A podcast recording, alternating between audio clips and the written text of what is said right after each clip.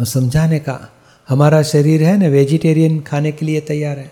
बाहर बाहर वाले जो नॉन वेज खाने वाले के, उसके नाखून अलग रहते हैं, दांत अलग रहते हैं, खाने का तरीका अलग रहता है, उसका स्टमक अलग रहता है। हमारा तो वेजिटेरियन वाला है।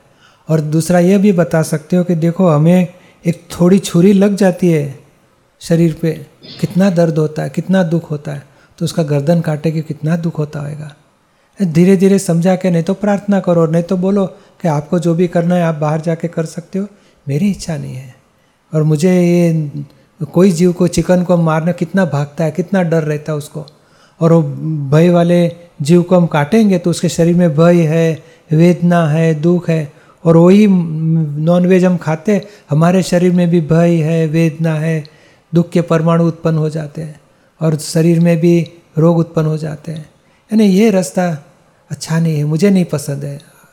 मुझे, मेरी इच्छा नहीं है, आप अपना स्ट्रांग रहो धीरे धीरे उनके शुद्धात्मा को प्रार्थना करो, उनको भी सच्ची समझ मिले, सद्बुद्धि आए, सन्मार्ग में चढ़े और नॉन वेज में छूटे ऐसे प्रार्थना करो।